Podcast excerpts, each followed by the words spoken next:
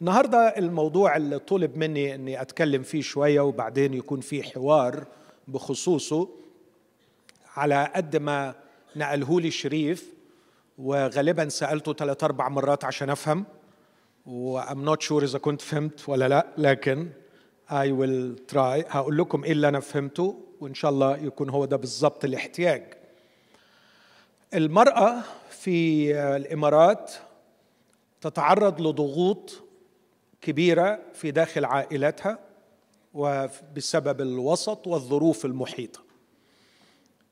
وفي نفس الوقت مش قادرة تغير الظروف وشعر إنه إن هي تتغير مسألة مش سهلة. فمن هنا جاء السؤال هل من رجاء هل من رجاء في التغيير في تغييرنا إحنا؟ هل من رجاء في أن نتغير؟ هو فعلا إحنا ممكن نتغير؟ ده اللي وصل لي. وأرجو إنه يكون هو ده المطلوب.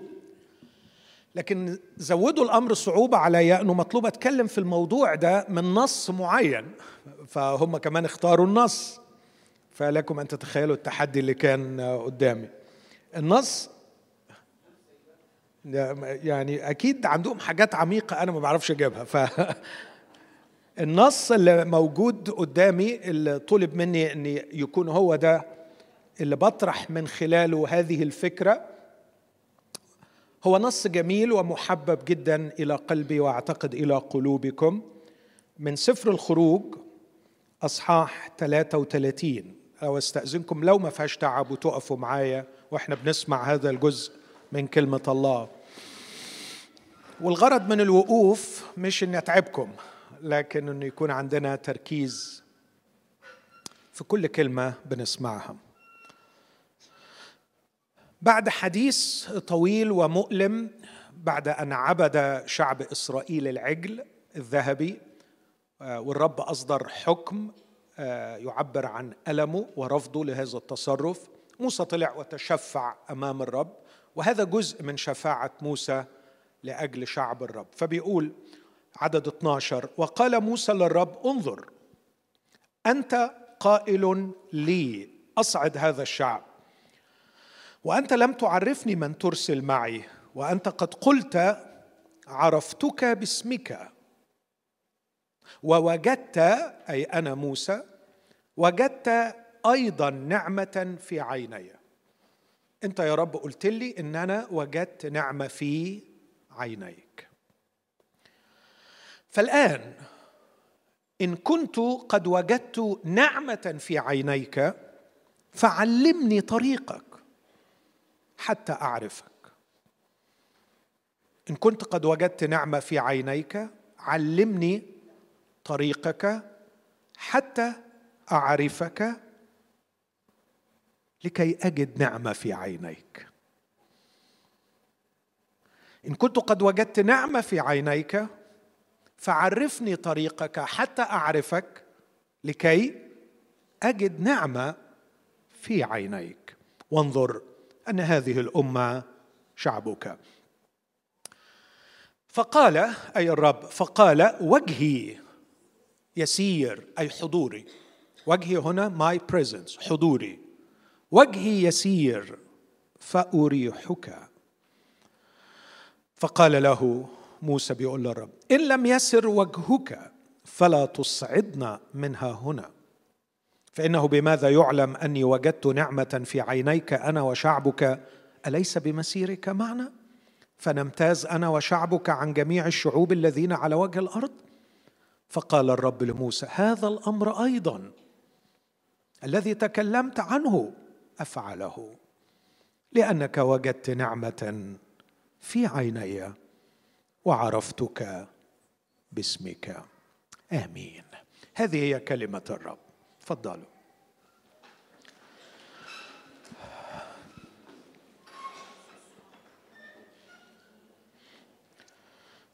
النص رائع جدا وغير عادي وتمخض عن طلبة طلبها موسى في الآخر أنا بس ما قريتهاش إنه راح اتجرأ بقى بما إنه يا رب أنت بتقول لي إن أنا وجدت نعمة في عينيك وإنك عرفتني باسمك. الرب بيقول له أنا عرفتك باسمك فأنا هطمع أكتر وأقول لك أرني مجدك. أرني مجدك. مجدك. مجدك. أرني مجدك. أوكي. وريني مجدك. عايز أشوف مجدك.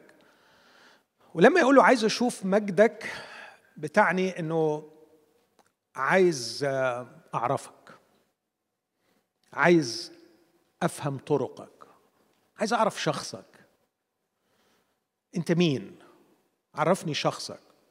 وعشان كده الرب لما رد عليه قال له أجيز كل جودتي قدامك وأنادي باسم الرب. أنادي اي ويل بروكليم هعلن اسم الرب.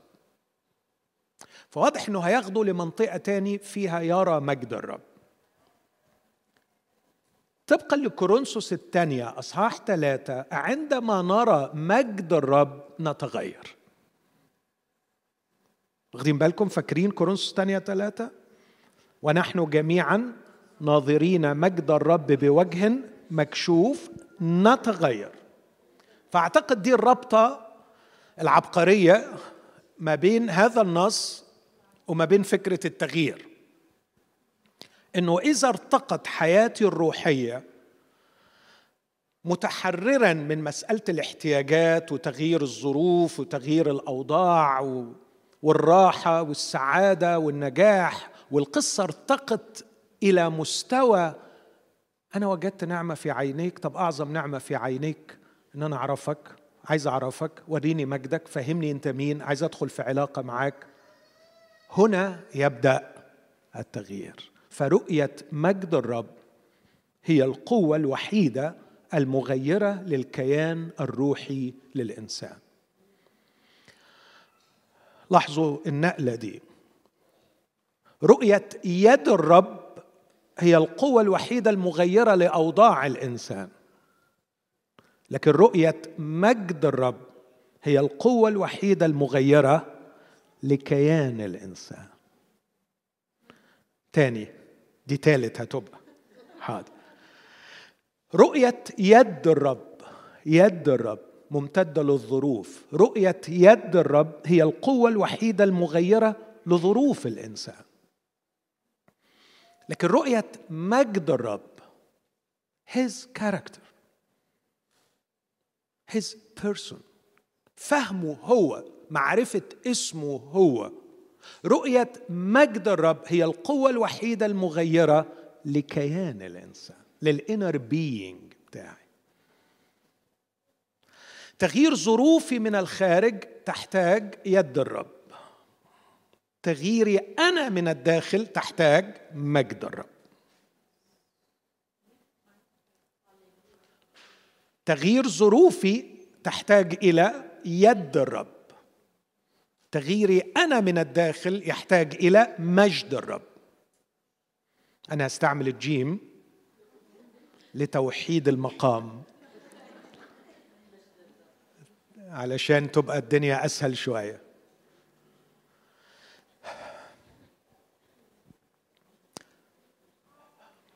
صلاتي وصراخي لاستحضار يده إلى ظروفي تغير الظروف. لكن صلاتي لرؤية مجده تغيرني أنا من الداخل.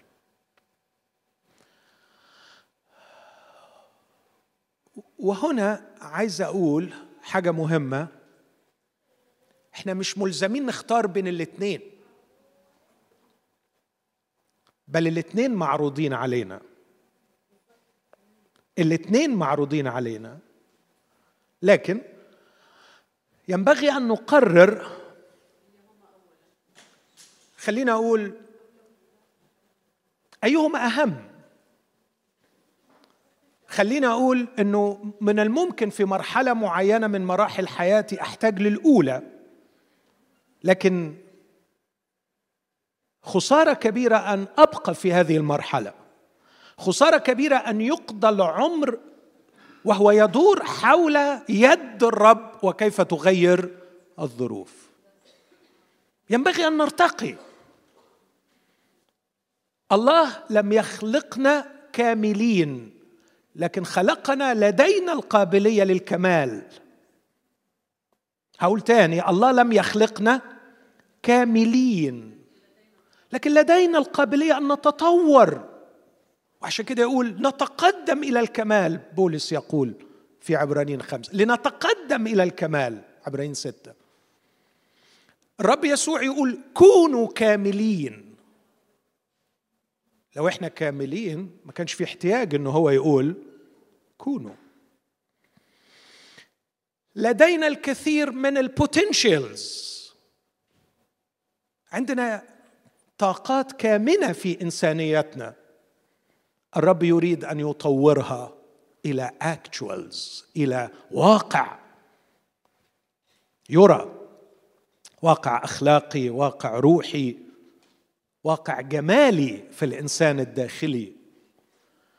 فأنا مش بعرض الاثنين على أن ينبغي أن نختار بين الاثنين أو لكي نحقر واحدة ونعلي الأخرى.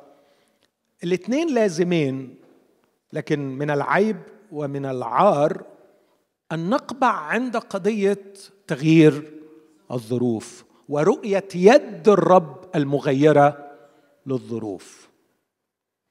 الإنسان أهم من الظروف. أنت أهم من ظروفك. اللي هنطلع بيه من الدنيا مش ظروفك. اللي هنطلع بيه من الدنيا أنت. اللي هتروح الأبدية أنت. اللي هتؤثر في الناس انت اللي هتصنع فرق في حياتها انت بينما الظروف كثيرا ما تغيرت للأفضل ولم تجعلنا نصنع فرقا في حياة الآخرين. نعم عملت فرق في مشاعري. فرحت فرحت. بس مرات كثيره الفرحة ما بتدومش أسبوع.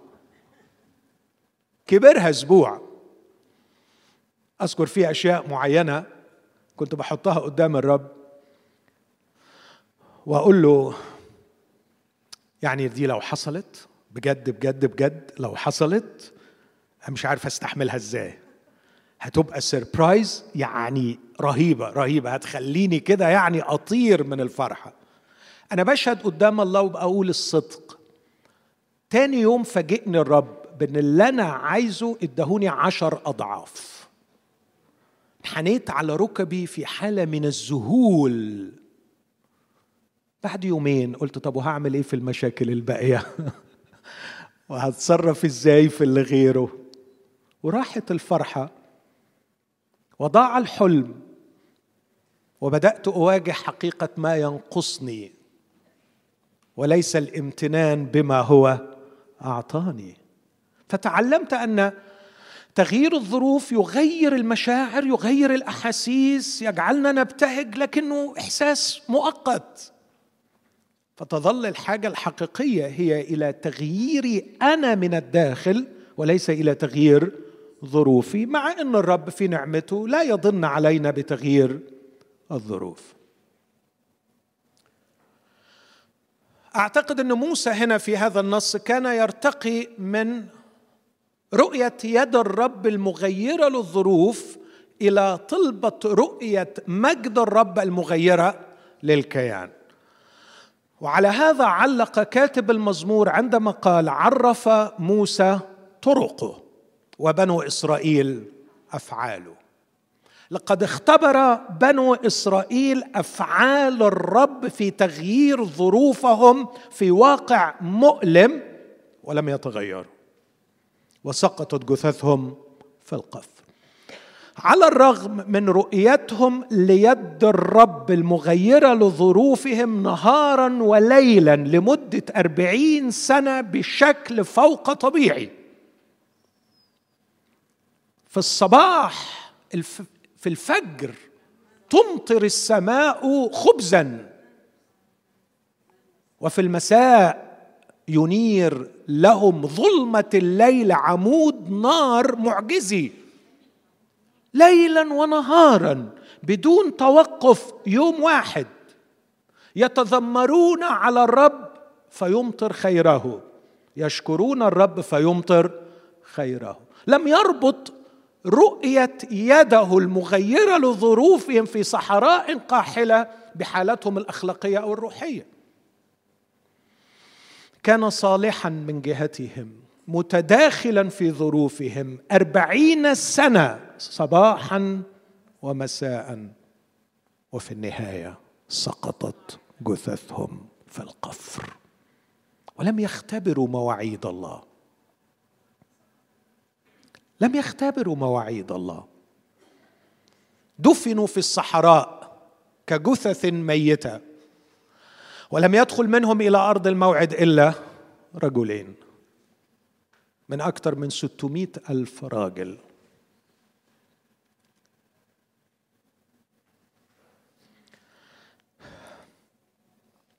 عرف موسى طرقه وبنو إسرائيل أفعاله. أما موسى فعرف طرق الرب. وعندما عرف طرق الرب لاحظوا أحبائي دخل أرض الموعد. دخلها. دخلها. لا دخلها حرفيا. دخلها حرفيا بعد 1500 سنة. دخلها في احتفال إلهي سماوي ملكي رائع. دخلها في مجد قد تغير إليه. كاركتر قادرة أن تظهر على جبل التجلي مع يسوع ومع إيليا. ليحكي مع يسوع عن طرقه عن خروجه المزمع أن يكمله في أورشليم. لاحظوا وصل إلى الرب كشخص يفهم طرق الرب. وأعتقد أنه هناك استدعاه الرب ليفتح له قلبه موسى. هل تعلم أني في يوم من الأيام سأنزل إلى نفس الشعب الذي أنت خدمته؟ وهعيش قصتك تاني معاهم. هل تعلم يا موسى أنك وأنت طفل صغير تتذكر هذه القصة؟ تعرضت للموت وأنقذك الله. سأتعرض أنا أيضا للموت وأنا طفل وسأنقذ من يد ملك شرير. هل تذكر يا موسى أنك كنت مخلص لهذا الشعب؟ سأنزل أنا وأكون مخلص لهذا الشعب. هل حسدوك إخوتك وأهانوك يا موسى عندما كنت هناك وقالوا لك من أقامك رئيسا أو قاضيا علينا؟ سأعاني نفس الاحتقار يا موسى. سأخرج إلى هذا الشعب وأكون لهم مخلصا وأعيش بينهم كما عشت أنت يا موسى. موسى يقول له واو معقول؟ يعني عايز تقول لي إن أنا كنت مثال ليك؟ يا للمجد يا ريتني كنت عرفت ساعتها كده كنت فرحت أكتر.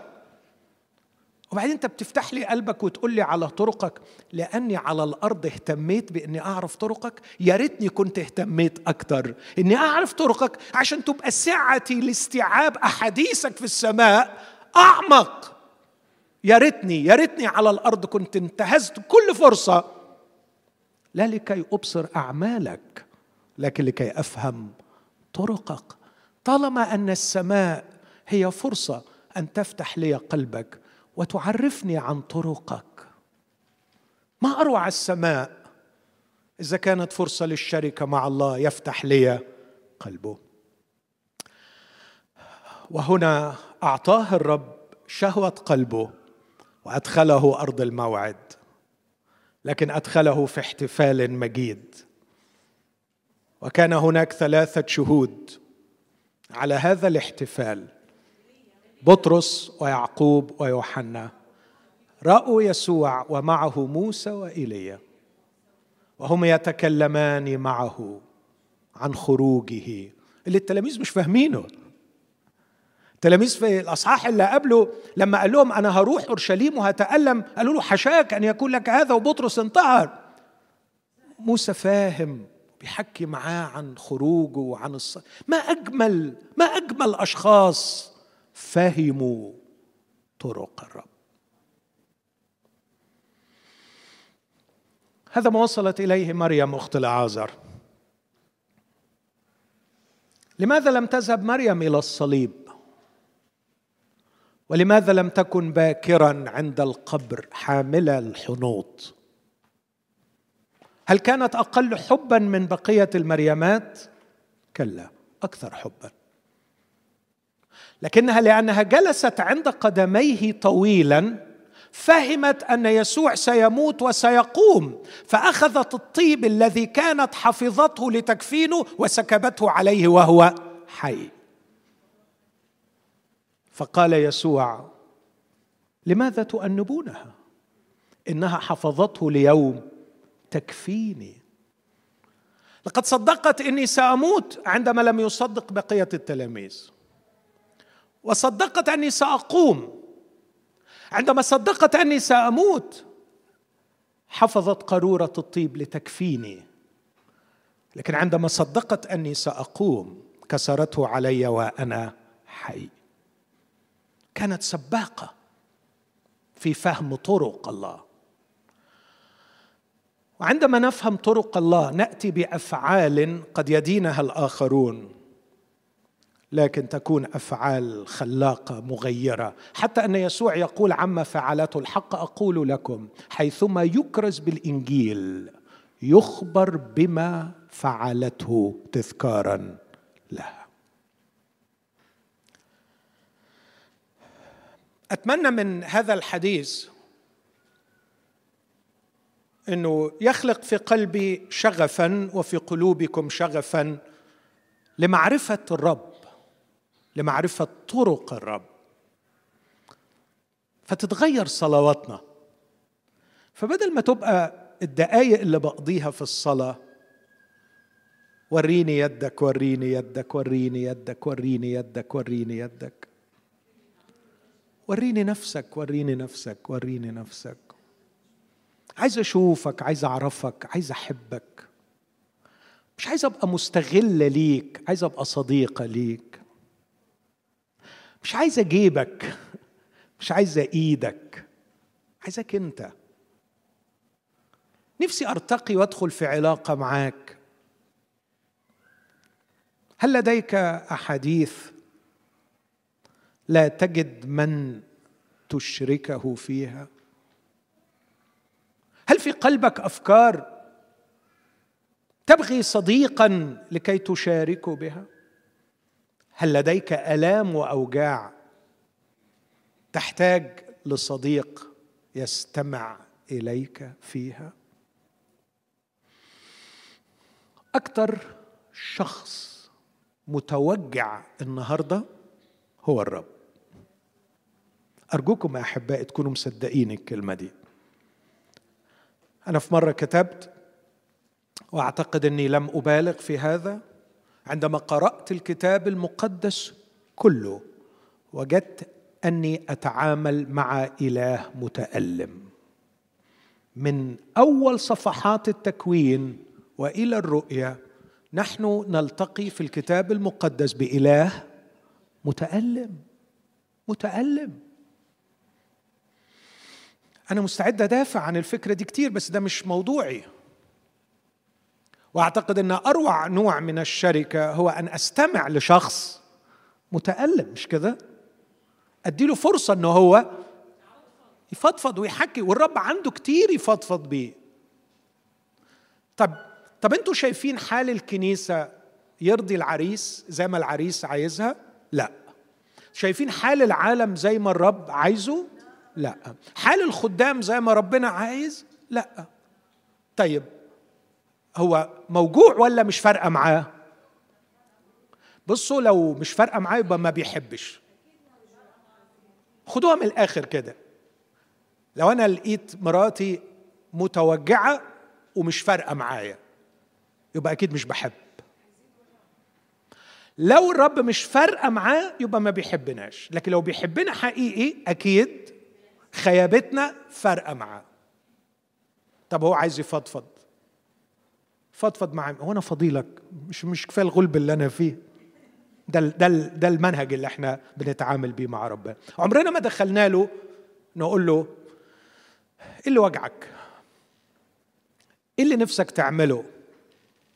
إيه اللي ممكن أساعدك بيه؟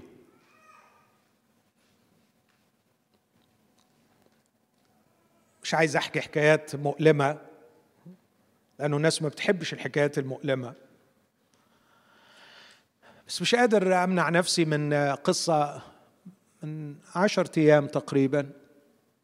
كنت راجع من بلد وتاني يوم مباشرة مسافر بلد تاني في قارة تاني وفي غاية الإرهاق. لكن تلقيت رسالة من شخص عزيز بيقول لي فاكر فلانة؟ قلت له آه فاكرها كويس قوي. وجعلي قلبي لغاية دلوقتي. قال لي في خبر مش كويس الكانسر اللي رجع لها تاني و عايزينك تشوفها لو تقدر يعني. هي مش تقدر تجي لك العيادة فعايزينك تشوفها. كان بالنسبة لي خبر سيء جدا لأنه أذكر أنه آخر مرة شفتها فتاة قمة في الجمال 24 سنة تم بتر رجلها خدت كيماوي ثلاث مرات دمار الدمار لكن اللي أكتر من كده لما قابلتها كان عندها كم مخيف من الغضب ضد الله. وما قدرتش ألومها. كنت متعاطف معها ومش عارف أقول إيه. فلما جالي الخبر إنه في كمان كانسر في اللنج تاني قلت طب هروح أقول إيه؟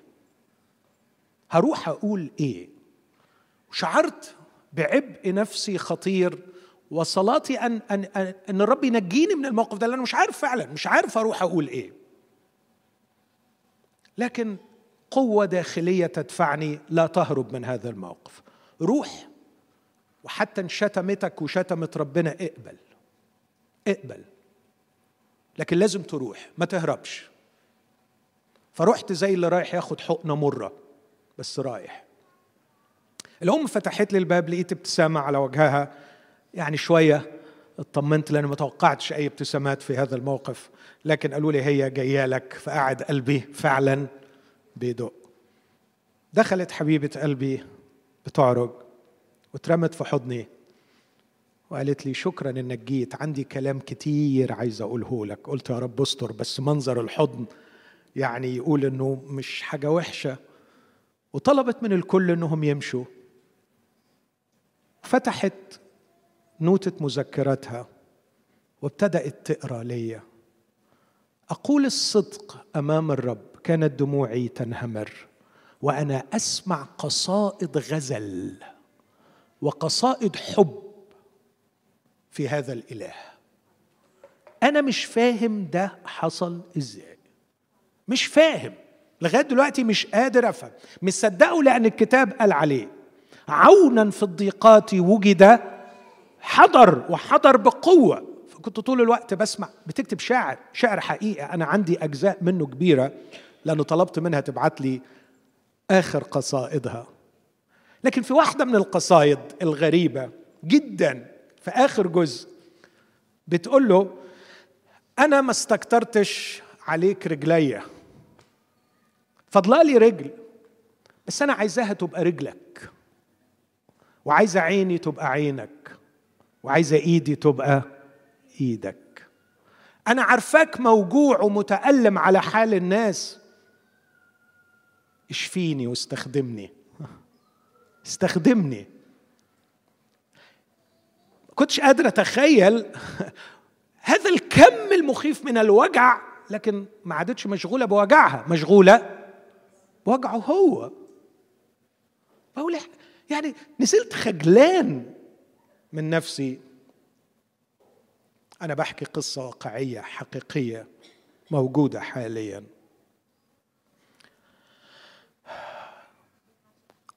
هل نرتقي يا إخوتي إلى هذا المستوى الذي يجلس مع الرب لكي يعرف وجعه ويعرف طرقه؟ هل نرتقي لكي ما تتحول جلساتنا مع الرب إلى جلسات مشاركة؟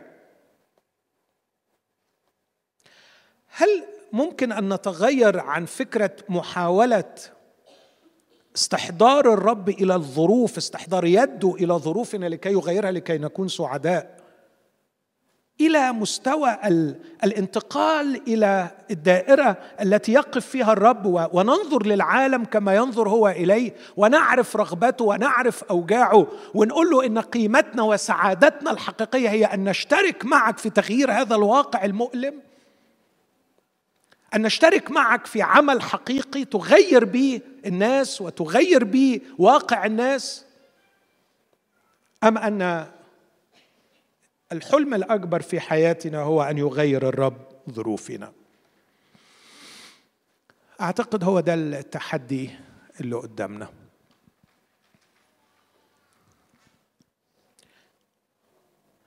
كيف وصل موسى إلى هذه النقطة؟ إزاي وصل للمستوى الراقي ده؟ موسى عدى بمراحل كتير قوي.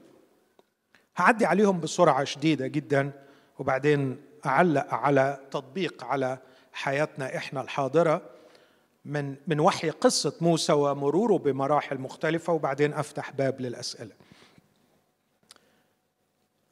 موسى انتقل إلى قصر فرعون ووجد في أفضل ظروف لكن ليس له فيها اختيار. عايزكم تفكروا معايا في الوضع اللي كان فيه موسى. موسى فجأة ابتدى يعي ويدرك أنه ابن ابنة فرعون. وأكيد كان على كل خزائن مصر. فأرجو أنكم تتخيلوا المركبة الفرعونية اللي كان بيركبها. كان إيه نوعها؟ فيراري رولز رويس مثلا؟ أكيد طبعا. أكيد كان فيها ذهب right مش كده؟ وكان ساكن في الجميرة ولا ولا فين؟ أحلى حتة هنا؟ هي هي أغلى حتة. في البالم؟ okay. كان عنده قصر كبير في البالم؟ palace كبير؟ أكيد طبعا. وأكيد كان عنده هرم هيدفن فيه. صح؟ وأكيد كان اللبس بتاعه مختلف عن بقية الشعب. أكيد موسى كان عايش في رفاهية. كانش عنده مشكلة في الظروف. لكن اعتقادي إنه كان بيعاني أزمة وجودية في داخل هذا القصر. ولما أقول أزمة وجودية يعني خليط كده من الفلسفة على علم النفس. هو أنا هنا في الدنيا ليه؟ وبعدين لما يعرف قصة وصوله أكيد عرف الحكاية. وقصة أصوله كان في حيرة. مش بعيد كان بيصلي بيقول له بص يا رب أنا كان المفروض تمسح ياكلني. أنا كان المفروض أضيع. هو أنا أفرق إيه عن ابن عمي وابن خالي؟ أفرق إيه عن الأطفال اللي كانوا في عمري وجيراني ما ترموا في النهر وكلتهم التماسيح. ليه أنا نجيت؟ ليه خبتني؟ ليه أنقذتني؟ ليه ربتني في قصر فرعون؟ ليه نزلتها في الوقت ده؟ ليه فتحت الصفت ولقيتني ببكي خلتني أبكي في الوقت ده لكي يرق قلبها؟ أكيد كل ده مش صدف. يبقى أنت مش معقول جايبني القصر ده؟ صدفة. ماذا تريد مني أن أفعل؟ لكن أكيد ضغوط القصر وخططه. بعض المؤرخين أو واحد من المؤرخين مش فاكر اسمه كتب عنه أنه كان من أعظم القادة العسكريين في ذلك الوقت. وكتاب شهد حاجة تؤكد كده لما بيقول كان مقتدرا في الأقوال والأفعال وتهذب موسى بكل حكمة المصريين. يعني اتخرج من هارفارد بتاعتهم في الوقت ده جامعة أون ووصل إلى أعلى مراحل التعليم والحكمة والذكاء والتخطيط. فأكيد كان الراجل بيصارع. وأتمنى أحبائي إنكم تحطوا في أذهانكم حاجة. نفسي مرة كده مش هنا يعني ابى أتكلم عنها. بؤس الأغنياء. عايز عايز أعمل محاضرة بعنوان بؤس الأغنياء. لأنه مرات بخيابة بنقعد نرسم في خيالنا صور للناس اللي فوق دي إنهم عايشين يعني في حالة كده من ال أنتوا ما تعرفوش نوعية مشاكلهم. ما تعرفوش.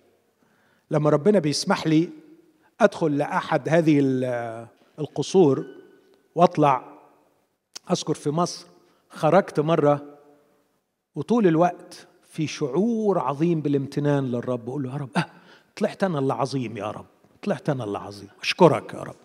كنت فاكر إن أنا رايح لحد عظيم طلعت أنا اللي عظيم يا رب. إيه الحرية والكرامة اللي أنا فيها دي يا رب؟ إيه النعمة اللي أنا فيها دي يا رب؟ فده ده موضوع كده on the side لكن موسى لم يكن سعيدا هناك والحقيقة في الآخر حسم قضيته وقرر أن يخرج. وخرج من القصر أبى أن يدعى ابن ابنة فرعون. لكن اللي حابب بس أركز عليه مسألة الحرية في الاختيار. الفترة الأربعين سنة الأولى هو ما كانش عنده اختيار. هو الظروف دي مش هو اللي اختارها لنفسه هو لقي روحه فيها. لكن لكن لكن كان عنده حرية اختيار الموقف الأخلاقي اللي ياخده تجاهها. لم يكن لديه حرية اختيار الموقف لكن كان لديه حرية اختيار الموقف الأخلاقي من الموقف الذي وجد فيه. وده أول درس يا ريت يبقى في أذهاننا.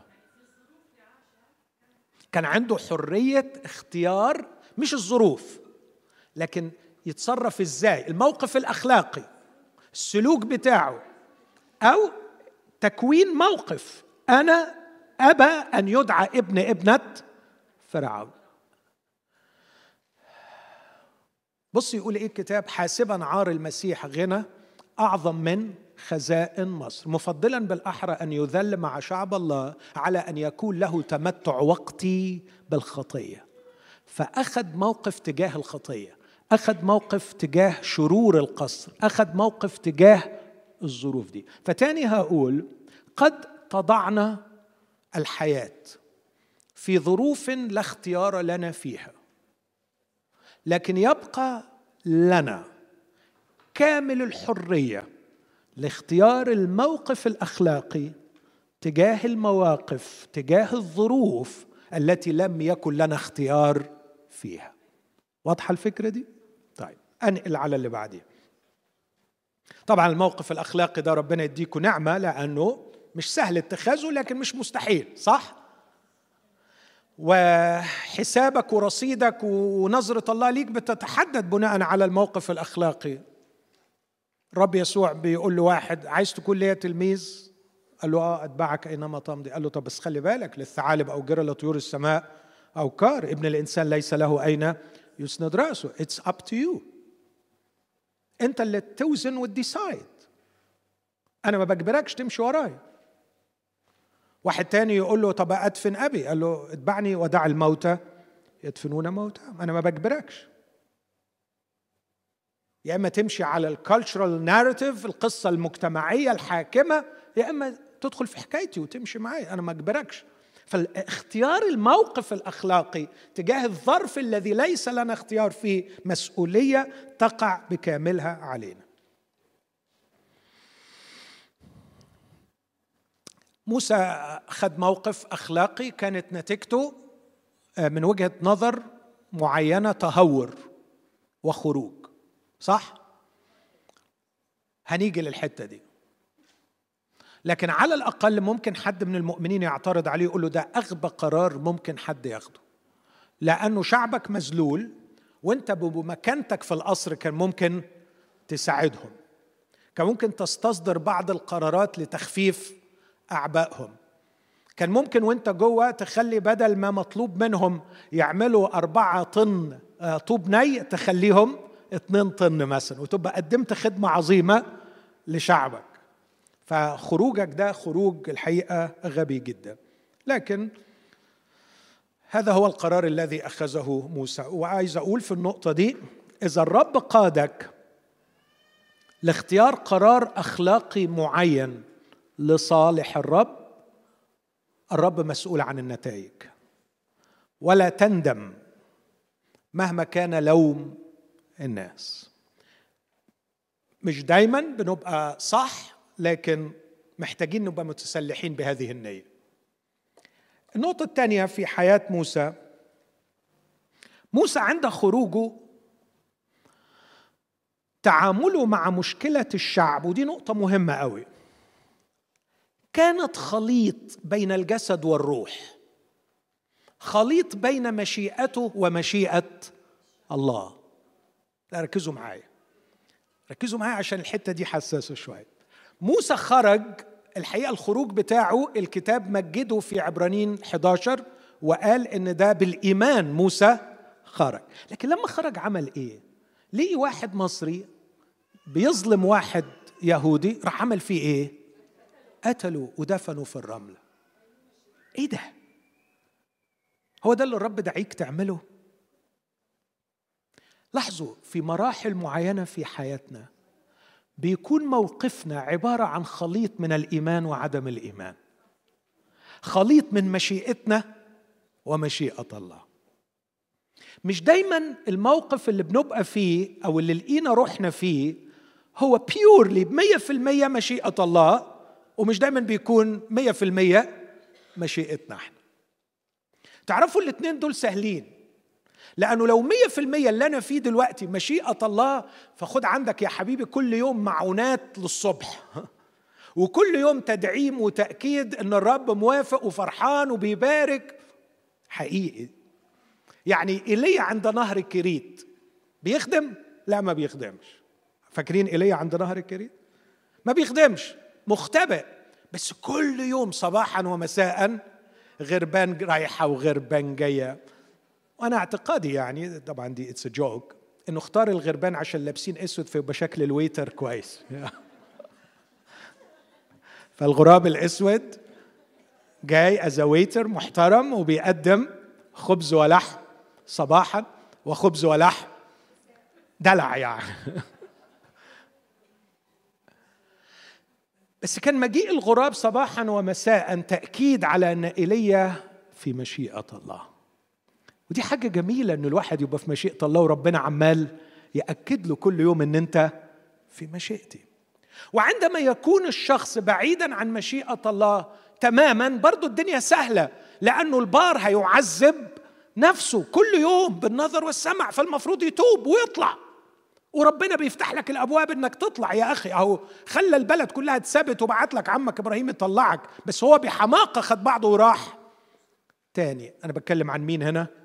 عن لوط فعندما يكون الموقف الذي أنا فيه مية في المية مشيئة الله سهل. عندما يكون مية في المية مشيئة الجسد برضو مفهوم. في الأول بستمتع في الثاني المفروض أتوب.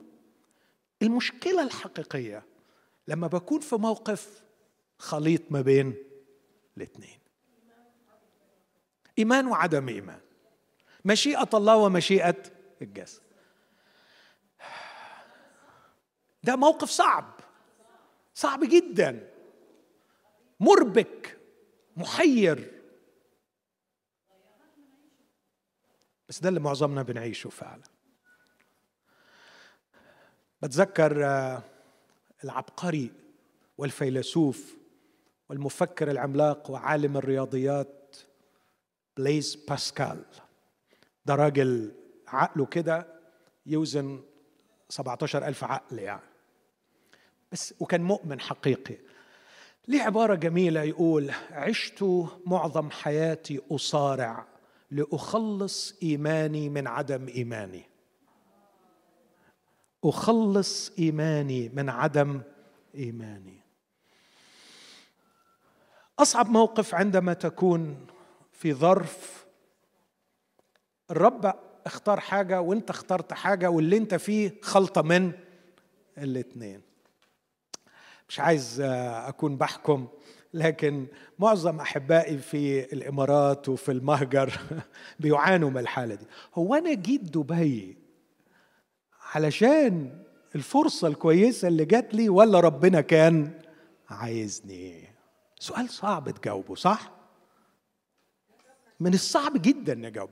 قليلين قوي اللي يقدروا يقولوا بص أنا متيقن 100% إن ربنا بعتني دبي. يعني بصراحة لو حد بيعمل كده يبقى يقابلني بعد الاجتماع علشان بس أطمن إن النوعية دي موجود. أكيد موجود بس قليلة. اللي يقدر يجزم يقول لك بص it's mission it's my call ربنا دعاني فعلا إني آجي دبي. رائع. لو ده موجود بجد بهنيه. وأكيد الرب بيديله تأكيدات بتؤكد هذا الأمر. وال وات بس يكون متيقن إنه فعلا جه هنا. وفي أشخاص تانيين مثلا دفعوا رشوة زوروا عملوا حاجة مش مظبوطة فيتهيأ لي عنده استعداد لو أمين مع نفسه يقول بص أنا اللي اخترت إن أنا آجي هنا أنا أنا اللي جيت أنا اللي عملتها. ما أقدرش أقول إن دي مشيئة رب. لكن العينتين دول قليلين. الماجورتي أكتر من 90% تلاقي الدنيا كده إيه؟ ها أنا مش فاهم. أنا هنا فعلا بحسب مشيئة الله أم بحسب مشيئة نفسي ولا الاثنين خليط مع بعض. خلونا أقول إنه في هذه الحالة الله في نعمته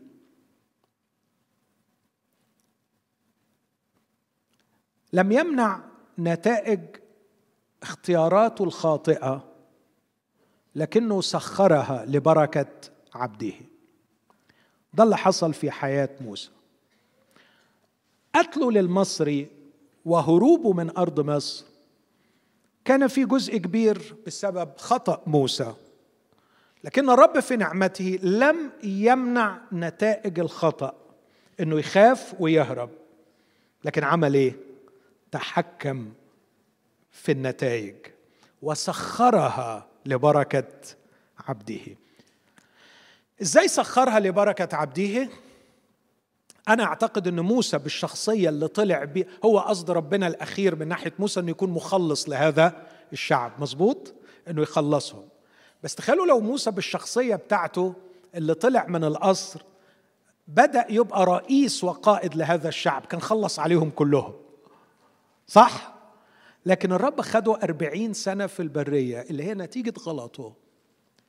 علشان يتحول إلى رجل الكتاب يقول عنه حاجة في سفر العدد كان الرجل موسى حليما جدا أكثر من جميع الناس الذين على وجه الأرض.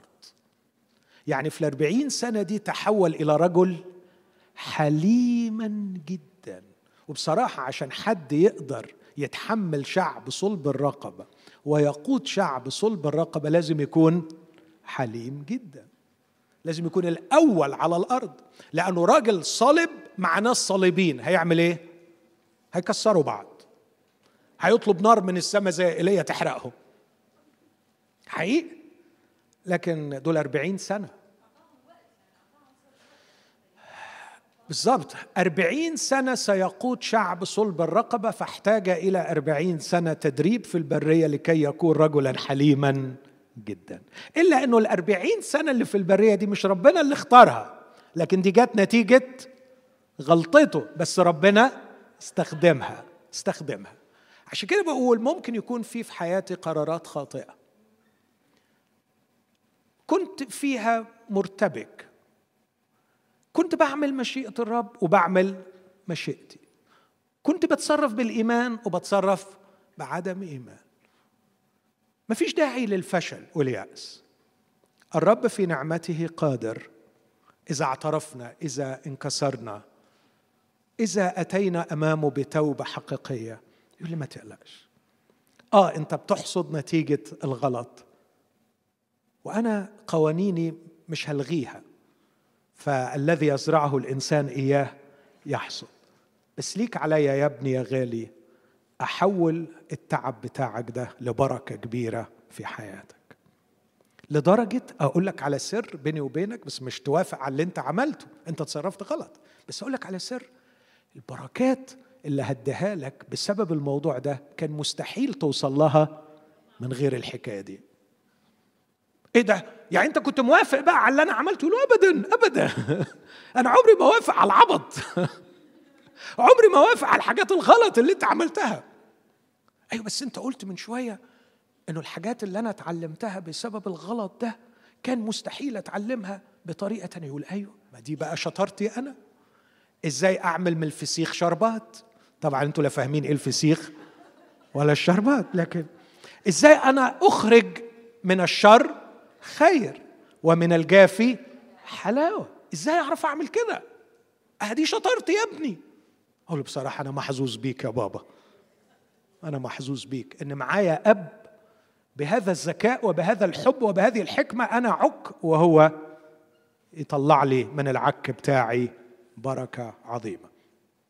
فدي كانت المرحلة الثانية في حياته. المرحلة الثالثة ودي أصعب مرحلة أسميها فترة الظلام. في الأربعين سنة فترة رعاية الأغنام أنا أعتقد أنها كانت فترة مظلمة. ليلة طويلة مظلمة. حاولوا تفكروا معايا من فضلكم في نفسية الراجل ده. أولا هو أمير صح؟ برنس كان. اتربى بس يعني لما يتربى 40 سنة برنس خلاص يعني يعني طول عمره يعني بياكل آه، وبيتصرف إزاي؟ بيتصرف برنس يعني متعلم جدا على أعلى مستوى من خريج الجامعات. بس اتجوز صفورة. بعض الدراسات بتقول إنها كانت كوشية. كوشية بدون أي نوع من الريسزم أو يعني ما حدش يتهمني بس أنا بسجل القصة لدرجة إن مريم أخته صعب عليها جمال أخوها في إنه خد واحدة كوشية يعني بدون الدخول في تفاصيل مريم بس يتهيألي واقعي ده بيحصل مش كده؟ يعني على آخر الزمن مين اللي خدها لنا دي؟ راح يناسب لنا مين؟ صح؟ أكيد. وبعدين يشتغل إيه البرنس موسى؟ راعي غنم. أتذكر زرت عيلة في الصعيد زمان بيت قروي جدا. فالست كان عندها بقول لها عرفيني على عيلتك يا ماما عندك إيه أولاد؟ قالت لي يا ولدي عندي أربعة مرزق ومرزوق وسعيد وسعيد. قلت لها بيشتغلوا إيه؟ قالت لي اتنين اتعلموا وتوظفوا وواحد مدينه الأرض فلاح والأخير ما بيفهمش في أي حاجة فخليناه يرعى الغنم. ساعتها وهي بتقول لي بالبساطة دي تذكرت موسى. ياه! يا غلبك يا موسى! من أمير على عرش بيحكم ويرسم ويخطط. الواحد بيعمل شغلانة راعي غنم وما استغربش يمكن كمان في أول أيامه كانت صفورة تقعد توبخه وتقول له ما يحلبوهاش كده ما يعملوهاش كده ويعني تقعد تأنبه إنه مش عارف. ارعى الغنم. مش بعيد كان جواه يقول رضينا بالهم والهم. ممكن يعني. ما أعرفش كان إيه. لكن تخيلوا بقى لما الحكاية دي مش شهر ولا اتنين ولا سنة أربعين سنة. ليلة طويلة مظلمة يبدو أنها بلا فجر. لا أوريكم صعوبة الموضوع. موسى كتب قال إن الإنسان بيعيش على الأرض سبعين ومع القوة ثمانين تخيلوا لما وصل سن الستين وهو لسه بيرعى غنم. أين الأحلام القديمة؟ أنا فاضل لي عشر سنين بالكثير عشرين وهموت. أين الأحلام؟ خلاص. صعبان عليا منك. حطمت لي أمالي. كان لي رجاء فيك ومن أجلك ضحيت بالغالي. سبت القصر علشانك عشان أخدم شعبك. طب غلط ومين ما بيغلطش؟ إن حمقت ورحت قتلت. طب ومين يعني ما بيعملش غلط؟ غلط. تسيبني. يضيع عمري. معقول سأنتهي في التراب؟ راعي غنم. هل ستكتب قصتي في النهاية؟ كيف صار الأمير حقيرا؟ معقول؟ بقى اضحي علشانك بكل ده وأخرتها المرار اللي أنا فيه ده. ليه يا رب كده؟ ده هو عنده ستين وبعدين وصل سبعين. قال خلاص. أنا ابتديت أدخل في العشرة البونص. يعني خلاص خلاص هي خلصت. أنا مليش لازمة. أنا مش طب افرض افرض إنه هيستخدمني. أكيد مثلا يبعت لي حد في الصحراء أكلمه. أكيد يبعت لي حد أقول له كلمتين عنك. لكن حكاية إن أنا أخلص شعبي لاحظوا إنه لما خرج وهو عنده 40 سنة يقول لك إيه اسمع كده. يقول خطر على باله أن الله ينقذ به شعبه. إستفانوس وهو بيحكي الحكاية. كان بيظن وبيخطر على باله إنه ممكن ربنا يستخدمه يخلص الشعب. خطر على باله ظن. بس دي كانت احلام وماتت. وصل التمانين ومستني الموت. وربما في آخر يوم من التمانين بعد أن ماتت كل الأمال والأحلام. فوجئ إن دي البداية. دي البداية. دلوقتي يا موسى هنبدأ. نبدأ. تبدأ إيه؟ تبدأ بمين؟ تعمل إيه وأنا عمري 80 سنة؟ موسى ومين اللي بيدي العمر؟ مين اللي بيدي الصحة؟ مين اللي بيحفظ العقل؟ مين يا موسى اللي يحدد؟ مين اللي يعمل ومين اللي ما يعملش؟ ومين اللي يحيا ومين اللي يموت؟ ففوجئ أن الرب يدعوه ممكن تكوني في المرحلة دي مرحلة الأربعين سنة فترة الظلام ليلة مظلمة. الحقيقة دي أنا مش عارف ما مدى المسؤولية الأخلاقية عليه غير إنه يعيش آه، أمين لكن ما عندوش اختيار. لاحظوا الدقة هنا. في الوضع الأولاني كان عنده حرية اختيار الموقف الأخلاقي تجاه الظروف اللي هو كان فيها. وهو استخدمه استخدام جيد وخرج من القصر حتى وإن كان ارتكب خطأ بعد كده. لكن أمام ليلة مظلمة وظروف منيلة هو ما عندوش أي اختيار. طب قولوا لي هغير يعمل إيه؟ وهو في رعاية الغنم إيه اللي كان ممكن يعمله؟ أولا هو لو راح مصر تاني إيه اللي هيجرى له؟ هيتقتل. هيتقتل. طب يعمل إيه؟ هيروح يشتغل ما عندوش حل تاني. فنفسي برضو أشجع مش عارف إيه نوع التشجيع هنا بس يعني يعني في بعض إخوة لينا اتحطوا في ظروف ما عندهمش اختيار. أعتقد إنه التصرف الوحيد الصحيح انتظر الرب. تشدد وليتشجع قلبك وانتظر الرب. وأنا عارف إن انتظار الرب أمر ما هواش. سهل. لكن مرات ما بيكونش في اختيار غير إنك أو إنك تنتظري الرب. فمن فضلك لو أنت مزنوقة في الحتة دي ما تفرفطيش. لأنه الفرفطة كتير مش هتحل المشكلة. صح؟ يقول تواضعوا تحت يد الله القوية حتى يرفعكم في حينه لو انت لو هو حاطط ايده كده وانت عماله تعملي كده هيجي لك انزلاق غضروفي. فاحسن حاجة تعملي إيه؟ اسكتي. وطي. أنا اعتقد هو ده اللي عمله. مش كده؟ فضل يرعى غنم.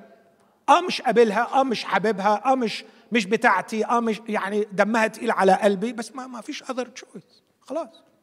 انتظر الرب. بس العمر بيجري. العمر بيجري. أختي العزيزة اللي الرب ممكن يعمله في يوم ممكن يعمل شغل مئة سنة. فألف سنة عند الرب كيوم ويوم كألف سنة. هل ممكن الرب يستخدمك يوم تعملي فيه شغل ألف سنة؟ yes مش المهم عمرك إيه وصحتك شكلها إيه. المهم your character شخصيتك. اللي الرب يعرف يستخدمها. الله قد يستخدم شخصية بحسب فكره لمدة يوم يعمل بها شغل ألف سنة. وفي ناس بتشتغل ألف سنة ولما تدور على اللي هي عملته تلاقيه ما فيش. قش بيتحرق. ياما ناس تملأ الدنيا ضجيجا. بس قدام كرسي المسيح هيبان إنه كله كان هجس تبني. المرحلة دي صعبة جدا. مش بس صعبة إنها ليلة مظلمة لكن صعبة إنه ما عندوش اذر اوبشن ما عندوش اختيار آخر. لكن موسى أخيرا جه الصبح والله دعاه وتستغربوا جدا من الدعوة هنا. ورد فعل موسى. It's too late. مين اللي بيقول It's too late موسى. no no no مش هينفع. أنا ما ينفعش.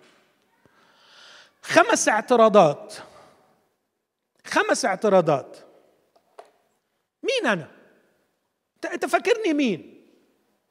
وبعدين جاي لي دلوقتي ما كنت جيت لي من 40 سنة. بص الكلام موسى هلم فأرسلك لتخلص شعبي من أرضه؟ أنا؟ مين أنا؟ no no no no نمرة غلط. شوف لك حد غيري. لا حبيبي أنت. أنت يا موسى. انت متأكد؟ آه متأكد ان أنت. بس أنا 80 سنة. أنا متأكد إن أنت. عارفين أبو 80 ده؟ لما مات الكتاب يشهد عنه مش صدفة. يقول لك مات موسى ابن 120 سنة ولم تكل عينيه ولم تذهب نضارته. دي صدفة دي؟ ده هو اللي كاتب سبعين ومع القوة 80 ليه الكتاب قصد يقول لنا إنه لما مات لم تكل عينيه ما احتاجش نظارة قراية يا ناس. ولم تذهب نضارته ما احتاجش أي beauty center بلاش الحتة دي بلاش.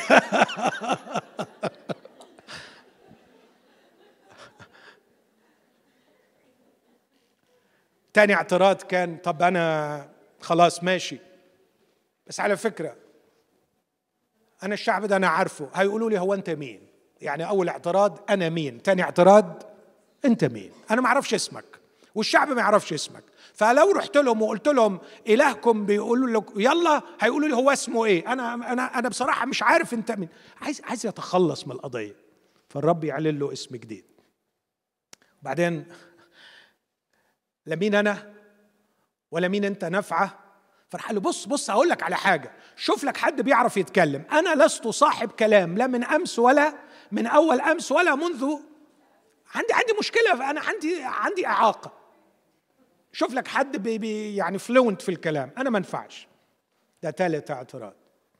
وهكذا توالت الاعتراضات بين موسى والرب. وصلوا سبعة في النهاية. في اتنين منهم بعد ما بدأ الخدمة كان لسه عمال يعترض. منهم واحدة صعبة قوي يقول له لماذا أسأت إلى هذا الشعب؟ أنت كنت زعلان مني لما أنا خدت القرار الغلط ورحت قتلت الراجل؟ أهو أنت دلوقتي عملت قرار غلط بإنك بعتني ليهم. أهو فرعون زود عليهم الاثقال أنا عملت لهم أزمة مش خلصتهم من الأزمة. أنت لماذا أسأت؟ أنت تصرفت غلط. تخيلوا الصراع صراع مع الله. في هذه المرحلة في خطورة علينا. ودي نقطة أنا بركز بوصف المرحلة والقرار والموقف اللي ناخده. واخدين بالكم المرحلة اللي فاتت قلت إن صعوبتها إنه ما عندوش اختيار. بس الحقيقة مش عارف دي صعوبة ولا من الناحية التانية أحيانا بتكون رحمة إن ما عندكش اختيار.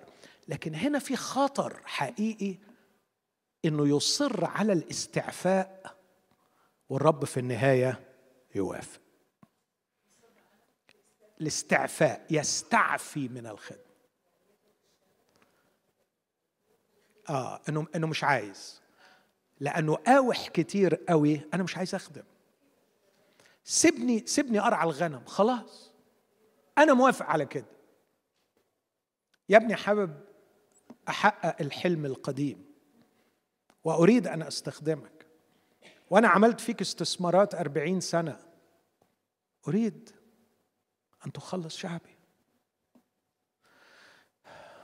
اسمع أيها السيد ارسل بيد من ترسل. ارسل بيد من ترسل.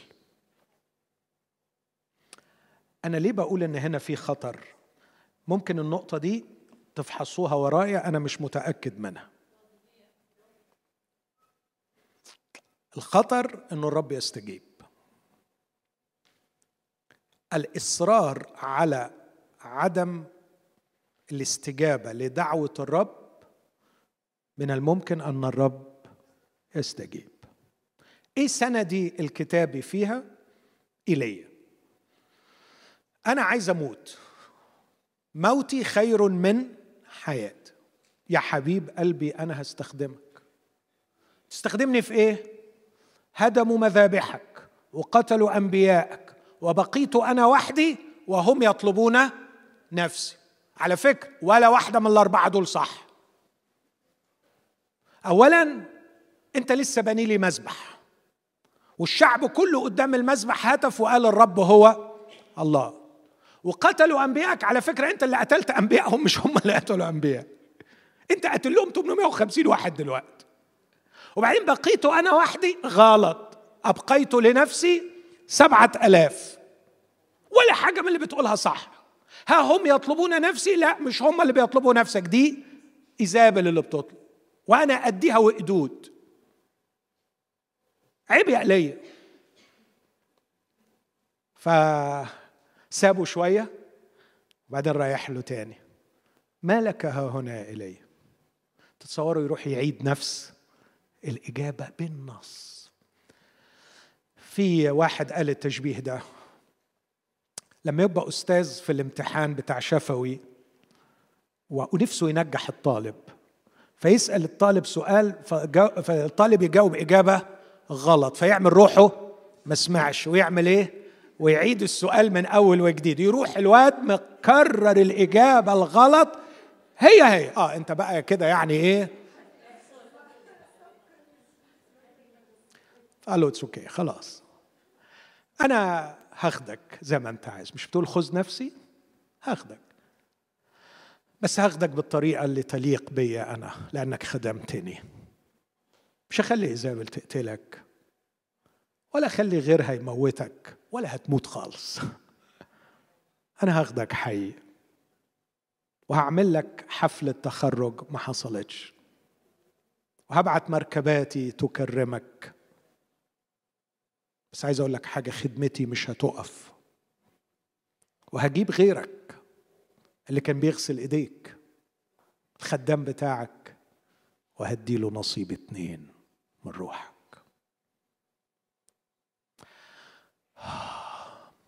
هل يا رب أنا حقيقي محتار في النقطة دي؟ هل يا رب عنادي وإصراري على عدم الاستجابة لدعوتك لي هل من الممكن أن يخسرني هذه الدعوة؟ من حياة ايليا إجابتي نعم. من حياة موسى أقول أن الرب في نعمته صبر وصبر وصبر. ولما تقروا من فضلكم من خروج ثلاثة لغاية خروج ستة تشوفوا كم من نعمة وطول البال اللي ربنا أظهرها من ناحية موسى علشان مصر إنه يستخدم. أخيرا خرج موسى بالشعب. وكان في بداية حياته مشغول برؤية أعمال الله. وشاف أعمال الله كما لم يرها أحد. يعني مرة يقول له أنا مش فاهم إزاي. هتوكلهم لحمة في البرية؟ هتجيب لهم منين؟ هتذبح لهم كل الحيوان؟ هتلم لهم كل السمك؟ من البر ولا من البحر؟ قال له لا بر ولا بحر من الجو. وأنا أعرف أتصرف. وفعلا جابها من من البحر ولا من البر. جابها منين؟ جاب السلوى من الجو. يعني اللي ما خطرتش على باله خالص. هل تقصر يد الرب يا موسى؟ سأريك كلامي. أيوة فيك كلامي أم لا؟ هوري لك إزاي أعرف أوكلهم؟ لحمة شهر من الزمن في أرض صحراء. موسى تعلم الدرس وما عادش يعول الهم من جهة الظروف وعرف إن الرب يقدر يغيرها في لحظة. غير مسار الريح جابت الطيور المهاجرة ظبط سرعة الريح إنها تيجي فوق صحراء سيناء وتضعف الريح فيروح السلوى كلها تقع. فكانوا يجمعون. وقعد الشعب ياكل لا يوم ولا اتنين شهر لحمة. الله يقدر يغير الظروف. لكن موسى وصل للمرحلة النهائية وقال له مش تغيير الظروف لكن تغييري أنا. ولكي أتغير أنا لا أحتاج أن أرى يدك لكن أحتاج أن أرى مجدك وهذا ما بدأنا به. أحتاج أن أرى مجدك. أرني مجدك. وأن أرى مجد الرب هو أن أرى شخص الرب. اسمعوني النقطة دي في غاية الأهمية. فمجد الرب في شخصه. ليس مجده في أعماله لكن مجده في شخصه. أعماله تحمل ملامح المجد لأنها نابعة منه لكن مصدر المجد الحقيقي ليس في أعماله لكن في شخصه. فعندما نرى شخصه نرى مجده. الله لم يره أحد الابن الوحيد الذي هو في حضن الآب هو خبر ورأينا مجده. مجدا كما لوحيد من الآب. أن تعرفي الله أن يكشف الله لك نفسه أن يعلن أن يتكشف لك الله. أن يتكشف الله لك. أن يعلن الله ذاته لك. يعلنها بقى من خلال أعماله يعلنها من خلال استنارة يعلنها من خلال مواقف الحياة يعلنها من خلال الكتاب يعلنها من خلال آه، حلم رؤية يعلنها من خلال طرق مختلفة معرفش. هو حر وهو بيعرف. بس المهم إنه في النهاية يكون خلاصة التجربة الروحية إنك عرفتيه. تعرفي كل ما بتعرفيه بتنطي لفوق بتنطي لفوق بتنطي لفوق. نتغير. نتغير. من مجد إلى مجد. أنا خلصت حكاية موسى. هقول بعض النقط السريعة ليكم في الوضع الحالي. قد يكون الوضع الحالي الذي أنت فيه الآن هو خليط من مشيئة الله ومشيئتك.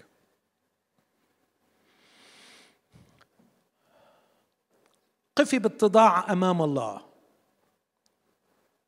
وانتظري نعمته. أن يسيطر حتى على أخطائنا ويحولها لبركتنا. النقطة الثانية.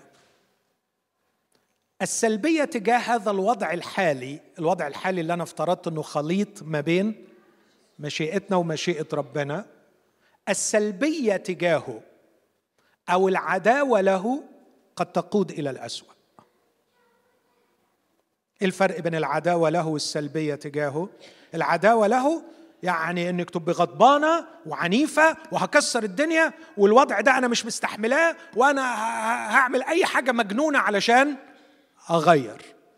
أو السلبية الاستكانة والاستماتة وخلاص بقى حظي اسمتي نصيبي هعمل إيه؟ أهو يلا. واعيش بقى إيه؟ عارفين اللي تعيش تطوي جناحها على جراحها. وقاعدة بس تتمرمر من جوه. العداوة تجاه الوضع اللي إحنا حطينا روحنا فيه اللي هو خليط ما بين اللي ربنا عايزه وما بين اللي إحنا كنا عايزينه. العداوة له أو السلبية له تقود للأسوأ. النقطة الثالثة التكيف مع هذا الوضع ليس هو الحل الأمثل. لاحظوا أن في درجات هنا.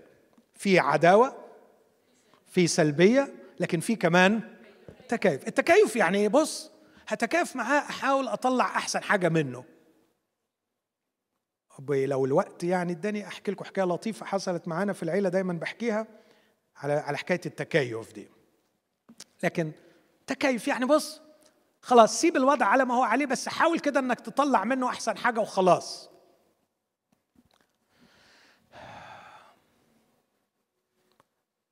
يبقى الاختيار الأروع نمرة أربعة هو تغيير هذا الوضع للأفضل. تغييره للأفضل. بس الحقيقة هتواجهني مشكلة. وما هو الأفضل؟ أسهل حاجة عليا أقول لا عداوة لا سلبية لا تكيف. طب هعمل إيه؟ هغير الوضع للأفضل. برافو. عبقري. بس ممكن تقول لي إيه هو الأفضل؟ ها أنا فاهمه. هرد عليك بكلمة هتوجعك. على فكرة معظم الاختيارات الحالية التي تعاني منها كانت في الماضي هي الاختيارات الأفضل بالنسبة لك. مفهوم قصدي؟ كل كل المشاكل اللي إحنا حاطين روحنا فيها دلوقتي واللي بنعاني منها دلوقتي كانت من عشرين سنة هي بالنسبة لنا الاختيار الأفضل. طب أنا أضمنك منين إن أنت دلوقتي اللي بتقول عليه الأفضل ده هو الأفضل؟ ما هو الأفضل؟ وعلى أي أساس تقيم كلمة أفضل؟ هل على الأساس المادي الأخلاقي الروحي النفسي العائلي؟ لما بتقول ده أفضل أفضل من أي ناحية. وإذا كان أفضل من الناحية دي هل تضمن إنه هيكون أفضل في بقية النواحي؟ ومش ممكن يكون. هيدمر جوانب تاني؟ مشكلة كبيرة قوي. إذا كنت تعطي لنفسك الحق إنك تقول أنا شايف إنه هو ده الأفضل. عشان كده بقترح الحل ده. إن أول رد فعل حسن مع الظرف الحالي اللي هو خليط من مشيئة الله ومشيئتنا لا هو السلبية ولا العد لا هو العداوة ولا السلبية ولا التكيف ولا أن نتصور وضعا أفضل. لكن دعونا نبدأ بتغيير القصة التي يجري الوضع الحالي داخلها. يعني تغيير القصة غالبا أنا طول الوقت بفكر إن الوضع ده وحش والوضع ده حلو لأني بعيش على الأرض قصتي أنا وأدور فيها حول نفسي. فأنا البطل وأنا مركز هذه القصة.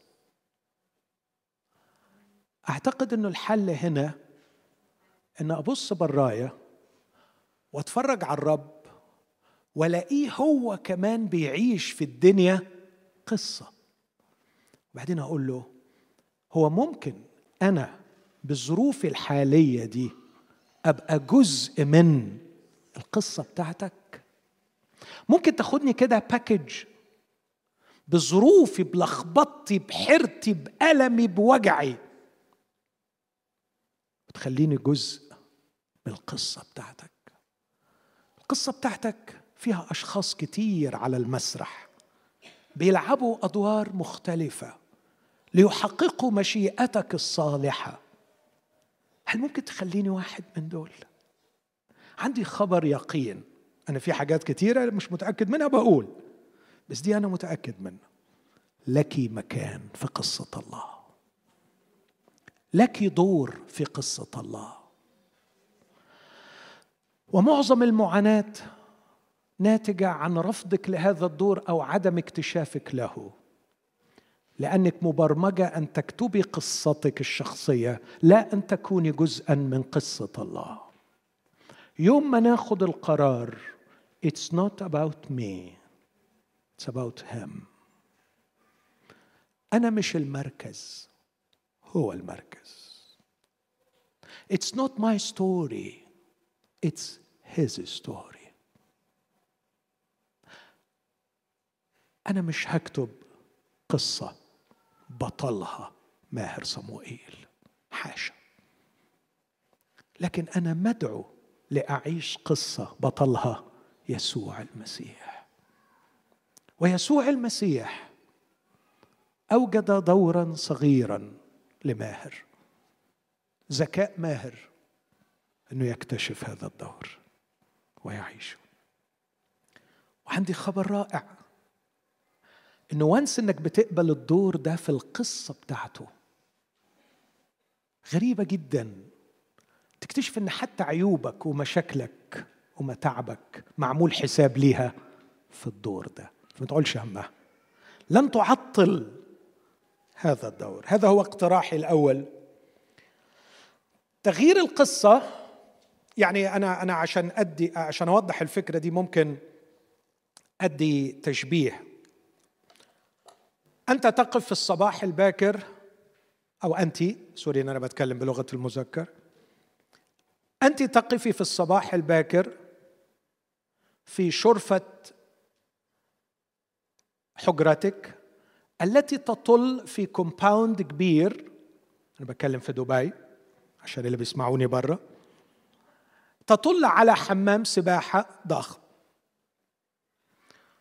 وتجدي شخصا رجلا أكثر من مرة في الأسبوع أربع مرات في الأسبوع يأتي في الصباح الباكر الساعة الخامسة صباحا في شتاء بارد. آه هنا ما تنفعش دبي. أنتوا ما بتشوفوش شتاء بارد خالص.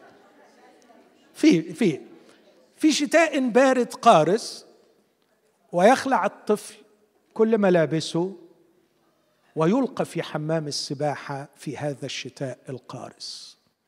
بتشوف المنظر ده طول أيام الشتاء البرد. هذا المنظر الذي تريه. ممكن المنظر ده يتم فهمه في إطار قصتين. القصة الأولى إن الراجل ده جوز أم الولد وهو يكرهه. ويريد أن يجبر هذا الولد على ترك البيت ليذهب إلى أبيه. فيعذبه في هذا البرد القارس أربع مرات في الأسبوع ليقهره ويجعل حياته جحيم. فيقرر باختياره في النهاية إنه هو يهرب من البيت. قصة مؤلمة. القصة الثانية أن هذا الولد ابن هذا الرجل وأن الولد التحق ببطولة للسباحة وأنه سيكون هناك دورة أولمبية في مكان بارد للغاية والأب يأتي بابنه كل صباح لكي يدربه. القصة اختلفت ولا ما اختلفتش؟ اختلفت خالص. بدل من المرارة والإدانة والرعب والخوف يبقى في كم من الإعجاب والحب والطعن هنا المحبة هي الدافع والنجاح هو الغرض. هنا الكراهية والشر هي الدافع والهروب هو الغرض. لاحظوا إن حجم الألم والضيق والتعب هو هو.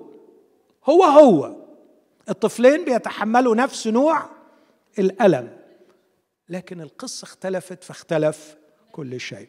اللي عايز أقوله ان ممكن الرب ياخدك بكل اللي أنت فيه ويحطك في قصة تاني نفس الآلام بتاعتك اللي بتتألميها تتحول من شيء سخيف لا يحتمل إلى بركة كبيرة تؤدي إلى النجاح. ده اللي أقصده بتغيير القصة. أنا في الحالة دي ما غيرتش ظروف الولد ما رحتش هجمت على الأب ده وخدت منه الولد ما غيرتش الظروف. لكن غيرت القصة كلها. هل الله ممكن يغير القصة؟ ياخدني كده بالشيلة بتاعتي بالوجع بتاعي بالألم بتاعي ويحطني في حكاية تانية. يغير الحكاية فتبقى حتى آلامي لها معنى وآلامي تؤدي إلى قيمة عظيمة. هذا ما يفعله الله معنا. تغيير القصة يشتمل على تغيير دوافعنا. وأغراضنا لنكون الأشخاص العاملين مع الله وهذا يستلزم تغيير الفكر أي تجديد الذهن. التغير في أعلى المراحل من العمل مع الله إلى معرفة الله.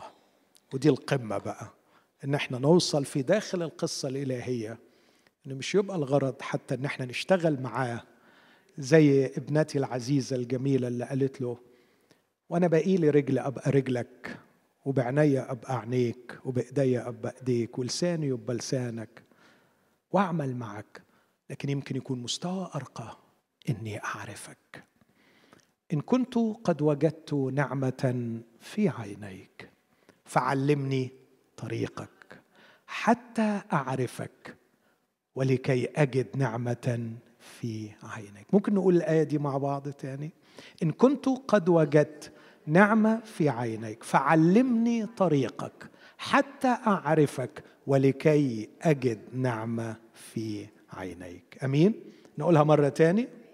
إن كنت قد وجدت نعمة في عينيك فعلمني طريقك حتى أعرفك ولكي أجد نعمة في عينيك. مش إن كنت وجدت نعمة في عينيك حل لي مشاكلي وغير لي ظروفي.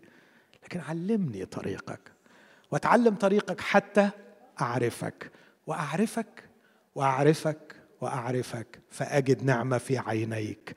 أكثر وأكثر فتعلمني طريقك فأعرفك وأجد نعمة في عينيك. وهكذا وهكذا حتى تأتي بي إلى الجبل المقدس. وهناك أراك كما أنت. وجهه يلمع كالشمس وأنا نفسي أظهر بالمجد معك على الجبل. آمين. هل في أي سؤال؟ في حاجة صعبة في اللي أنا قلته؟ مفيش حاجة صعبة خالص. كله سهل مفهوم. تفضلي حضرتك. لا اختاري سؤال واحد. يا سؤال واحد. أصعبهم أو أسهلهم حسب رحمتك بيا يعني ويا ريت مية لو أمكن آه. آه. تفضل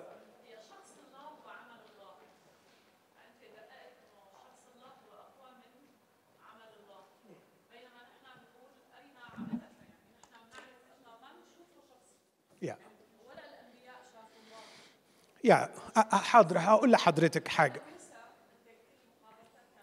يا عن موسى.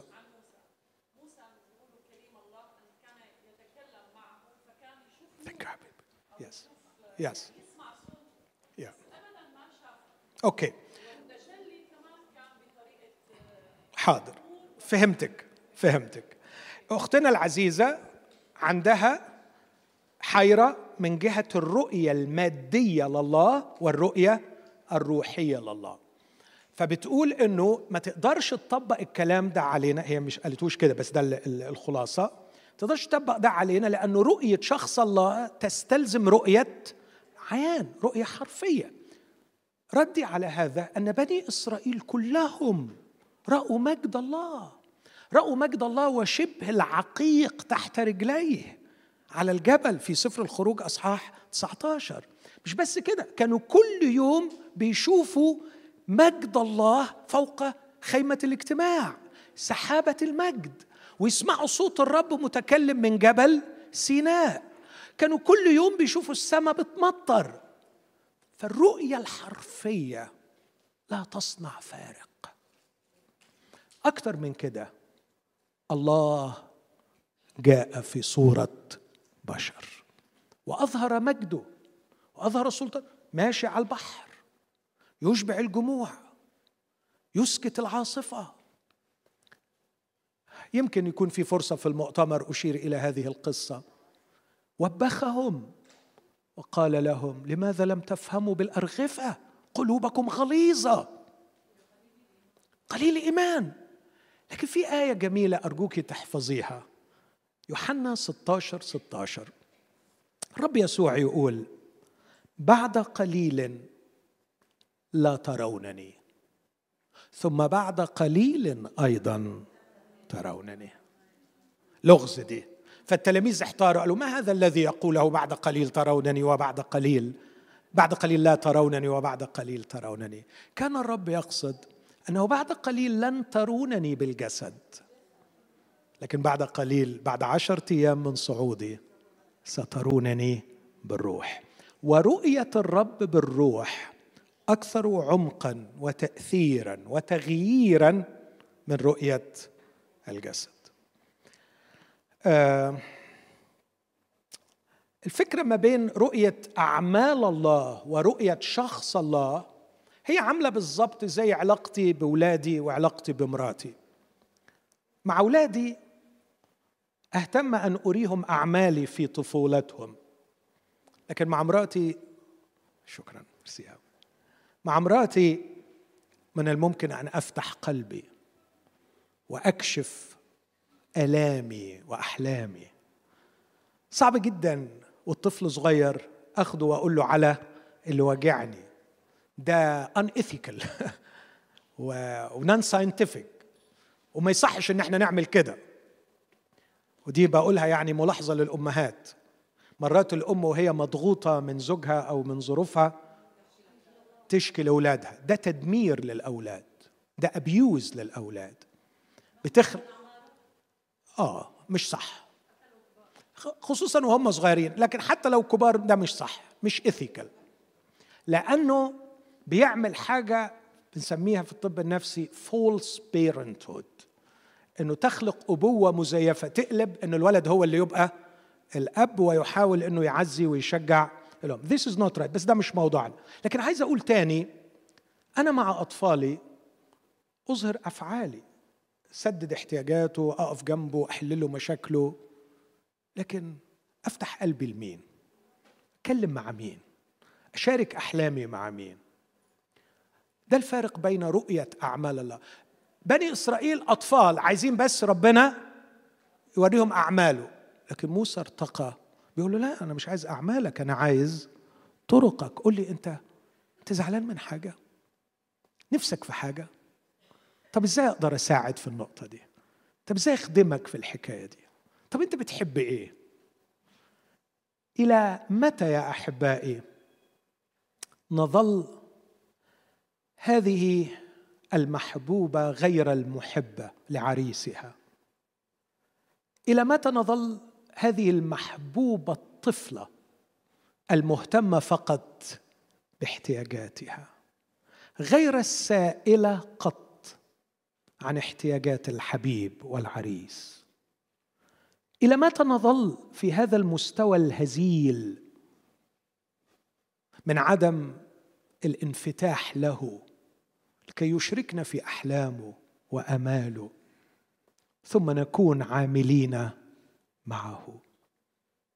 إلى متى نظل نريد أن نختبر أعمال الله في حياتنا ولا نكون عاملين مع الله في أعماله؟ وصل بولس لهذا النضوج فقال نحن عاملون معه. أي سؤال تاني؟ تفضلي حضرتك.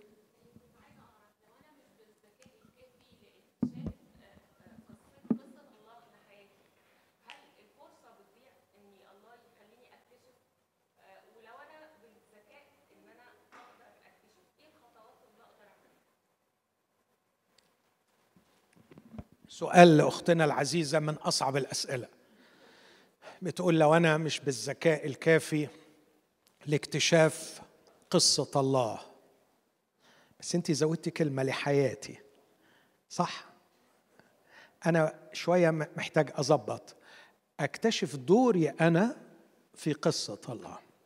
فأنا مش بالذكاء الكافي لأكتشف دوري أنا في قصة الله. فهل ممكن تضيع علي الفرصة؟ السؤال الثاني اللي قوليه لو أنا بالذكاء آه لو أنا بالذكاء بقى إيه الخطوات اللي أعملها؟ اولا قصة الله معروفة وعلينا أن ندرسها جيدا. يلخصها الكتاب المقدس. قصة الله من التكوين للرؤية مش عايز أحكيها لكن معروفة. على الأقل علينا أن نعرف أن الله لديه مشروع فدائي عظيم يريد أن يتممه في هذا العالم. بدءا من فداء النفوس بيفدي النفوس ونهاية إلى فداء كل شيء. ودعانا لكي نكون شركاء معه في هذا المشروع مشروع الفداء اللي بنسميه redemption project الله بيفتدي بي redeem بي redeem بيفتدي كل شيء. فيمكن أول خطوة أنا محتاج إني أدرس قصة الله واعرفها خليني ادي لك تشبيه حلو. قاله واحد اسمه N. T. Wright. بيقول إيه N. T. Wright؟ بيقول تخيلوا إنهم اكتشفوا رواية لشكسبير جديدة ما كانوش عرفوها قبل كده من خمس فصول بس للأسف الفصل الرابع بتاعها مفقود. فعايزين يطلعوا القصة دي. يعملوا إيه؟ قالوا يدوها الكاتب مبدع. ويقولوا له حاول تألف الفصل المفقود. هذا الرجل عشان يقدر يألف الفصل المفقود محتاج يعمل حاجة واحدة. يقرأ الثلاث فصول الأولانيين ويغوص فيهم. وبعدين يقرأ الفصل الخامس ويغوص فيه وبعدين يبدأ يربط الاثنين مع بعض. أنا أعتقد إنه ده تشبيه جيد. أنا محتاج أغوص في الكتاب المقدس لكي أفهم هو ربنا عايز إيه من الدنيا دي وأنا إيه الدور اللي ممكن ألعبه. ده جانب. الجانب الثاني هو الاتصال اللحظي بالرب طول الوقت. طول الوقت أبقى متصل بيه. علشان يقودني أعلمك أرشدك الطريق التي تسلكها أنصحك عيني عليك. أختي العزيزة أن نلعب دورنا في قصة الله. لا يتوقف على الأشياء الضخمة.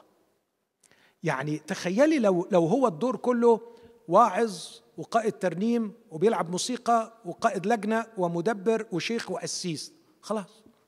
يبقى هم اللي بيلعبوا كل الأدوار خمسة ستة في الكنيسة والباقي كله ضايع. لكن ممكن الدور في قصة الله ابتسامة لعامل اسانسير ممكن الدور في قصة الله أشياء بسيطة جدا تصدر منك في المكتب بتاعك في الشغل بتاعك. الدور في قصة الله ممكن يكون أشياء خفية لا يعلم أحد عنها شيء. من من يومين ثلاثة كان في سائق عربية بيوصلني من مكان لمكان بتاع ليموزين. مؤمن حلو. فبيقول لي أنا ما اتغيرتش حياتي الروحية إلا لما قلت يا رب أنا قررت أخدمك كسواق. أخدمك كسواق من ساعتها حياتي اتغيرت تماما. قلت له يعني بتعمل إيه طيب؟ قال لي ما فيش راكب بيركب معايا إلا وطول السكة بصلي من أجله. بقعد أصلي له. وبيقول بقى ربنا وراني حاجات كتيرة حلوة. أنا كملت قلت له تعرف احتمال كل حياة الراجل ده ما لقيش حد يصلي له إلا أنت. ممكن تكون أنت الوحيد الوحيد في كل التاريخ اللي صلى من أجله. من أجله وكمان الرب بيفتح له أبواب للحديث فاللي عايز أقوله إنه مش ننتظر في أماكننا وفجأة يجي لنا ملاك ومعاه scroll يروح فاتحه ويقول هذه هي قصة الله وهذا هو دورك فيه أدي السكريبت يلا روحي العبي الدور no no. أنا بغوص في الكلمة أنا بسلم كل يوم لحياتي للرب وهو بيقودني واحدة واحدة لاكتشاف الدور. لكن اللي بيحصل هو no no no no لا يمكن الله يستخدمني من خلال عملي ومن خلال عيالي ومن خلال جوازي ومن خلال بيتي. هو استخدام الله لي على المنبر؟ وطالما أنا ماليش في المنبر يبقى أنا نكرة وماليش لازمة في قصة الله. أو لا لا لا لا, لا هو بص هي قصة الله ليا بعد ما الراجل جوزي ده ربنا يخلصني منه بأي طريقة من الطرق. يا إما ياخده يا إما يطلقه يا إما نعمل أي حاجة. ما طول ما الجوازة دي أنا متدبسة فيها يبقى ما فيش دور في قصة الله لحياته.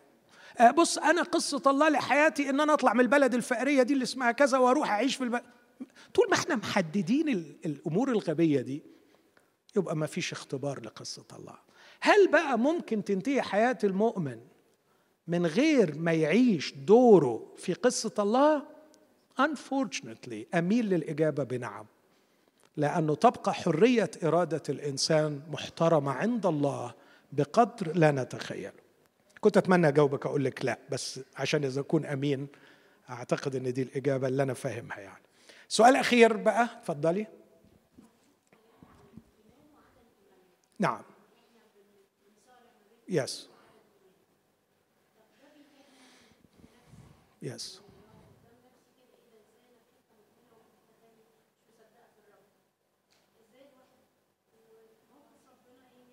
Mm-hmm. أختي العزيزة بتشير إلى اقتباس من باسكال لما قال عشت معظم حياتي لأخلص إيماني من عدم إيماني فبتقول إنه مرات كثيرة بلاقي نفسي يعني أعيش هذا الصراع وبتعب من نفسي. فأتصرف إزاي وإيه موقف ربنا مني؟ موقف ربنا مني؟ ما أقدرش أقول لك على روعته. حنان ورحيم يعرف جبلتنا يذكر أننا تراب نحن. يرثي لضعفاتنا يعيننا. طويل البال كثير الرأفة يا إلهي على طول أناته في تعليمنا وتدريبنا وياخدنا واحدة واحدة ويتأنى علينا. يعني ممكن أقول قصايد شعر في الحكاية دي. كم الغباء اللي طلع مني واستحمله مني. مرات بسمع وعظات ليا أقول له أنت إزاي استحملتني وأنا بوعظ كده أنت إزاي استحملتني وأنا بتصرف كده؟ ها طويل البال. قال معلش يا حبيبي؟ كنت عبيط. وهعمل لك إيه طيب؟ هستحملك. خلاص. بحبك. بحبك. يعني اللي بتتعلمي منه كويس. لكن مرات كثيره جدا أكتشف إنه صبر علي في غبائي وفي حماقتي وفي جهلي. فموقفه ما تقوليش هم موقفه. لكن أنا علي إيه بقى؟ علي أن لا أهرب. لا أهرب من التعب ده. حضرتك قلتي إن ده متعب. أغبى حاجة يعملها المؤمن إنه يبرر عدم إيمانه بتعليم لاهوتي سابق التجهيز وما أكثر الضلالية اللي مجهزين تعاليم خاطئة تساعد المؤمنين لعدم الاعتراف بضعفهم وبخطأ. دي كارثة بقى. فعلي أن أقبل هذا التعب وأن أصارع معه وأروح للكتاب وأسأل وأفكر وأكشف ضعفي. وأقول أنا أنا مرة خدمت خدمة قلت إحنا ليه ما بنعرفش نصلي؟ لأنه ما تعودناش في كنايسنا وفي علاقاتنا إن إحنا نقول على ضعفاتنا أقول أنا ما عنديش إيمان في النقطة دي. ما عنديش إيمان في النقطة دي. على فكرة عرش النعمة هو مكان الضعفاء. فاللي ما تعودوش على إنهم يكشفوا ضعفهم حتى لو دخلوا عرش النعمة ما يعرفوش يستفيدوا منه. فكري فيها. عرش النعمة هو مكان ضعفاء لأنه ننال رحمة ونجد نعمة عونا يبقى واحد إيه؟ تعبان. اللي ما تعودش مع الناس إنه يقول على ضعفه وعلى حيرته هيدخل عرش النعمة برضه مش هيعرف مش متعود. يدخل يقول لربنا لسه المطلوبة والمعروفة. شخص آه، يعني عزيز جدا عليا عزيز جدا لقلبي. بحبه قوي قوي قوي فعلا. كنت قاعد معاه من ثلاثة أيام. بعدين قال لي كلمة قال لي بص أنا صليت النهاردة. قلت له برافو حبيبي أنا بصلي لك عشان تصلي. قال لي بس قلت للرب بص أنا بعرفك بس مش بحبك. بص أنتوا اتخضيتوا إزاي؟ قلت له تقصد إيه يا حبيبي؟ قال لي أقصد يا بابا إنه سوري هو ابني. قال لي أقصد إنه ما عنديش المشاعر الفياضة من ناحيته. فحبيت أكون أمين معاه وأقول له على بالظبط اللي أنا حاسس. قلت له يا حبيب قلبي تأكد إن الرب إدالك عشرة على عشرة تأكد يا ابني تأكد إن دي أروع صلاة الرب كان يحب يسمع. هذه الأمانة يا ابني. هذه الأمانة في وصف مشاعرك تجاه الرب هي دي اللي هتكبرك روحيا. أنا فرحت بيكم مطمن دلوقتي أن الرب سيقودك إلى مزيد من العلاقة العميقة معه. الصدق والأمانة في شرح مشاعرنا بكل ضعفها قدام الله واحيانا بعضنا لبعض ده اللي بيخلينا نتخلص من عدم الإيمان. لكن محاولة تغطيته وإن إحنا نبان بإن إحنا it's okay ونلاقي لها تبرير. وأصل طب دي احتياجات طبيعية. طب هنعمل إيه فيها؟ عارفة بقى الكلام الفارغ ده. وكده طب ما كل الناس كده وكل المؤمنين بيعملوا كده. وليه أنا أقعد أغلب في روحي وأقول إن ده ضعف؟ وأقول إن ده ما يصحش؟ طب في إيه لما أقول إنه مش صح والرب مازال بيحبني وقابلني وهيخلص إيماني من عدم إيماني وهيرتقي بيا واحدة واحدة وهيقودني من مجد إلى مجد. بشكركم جدا على أسئلتكم الرائعة. ربي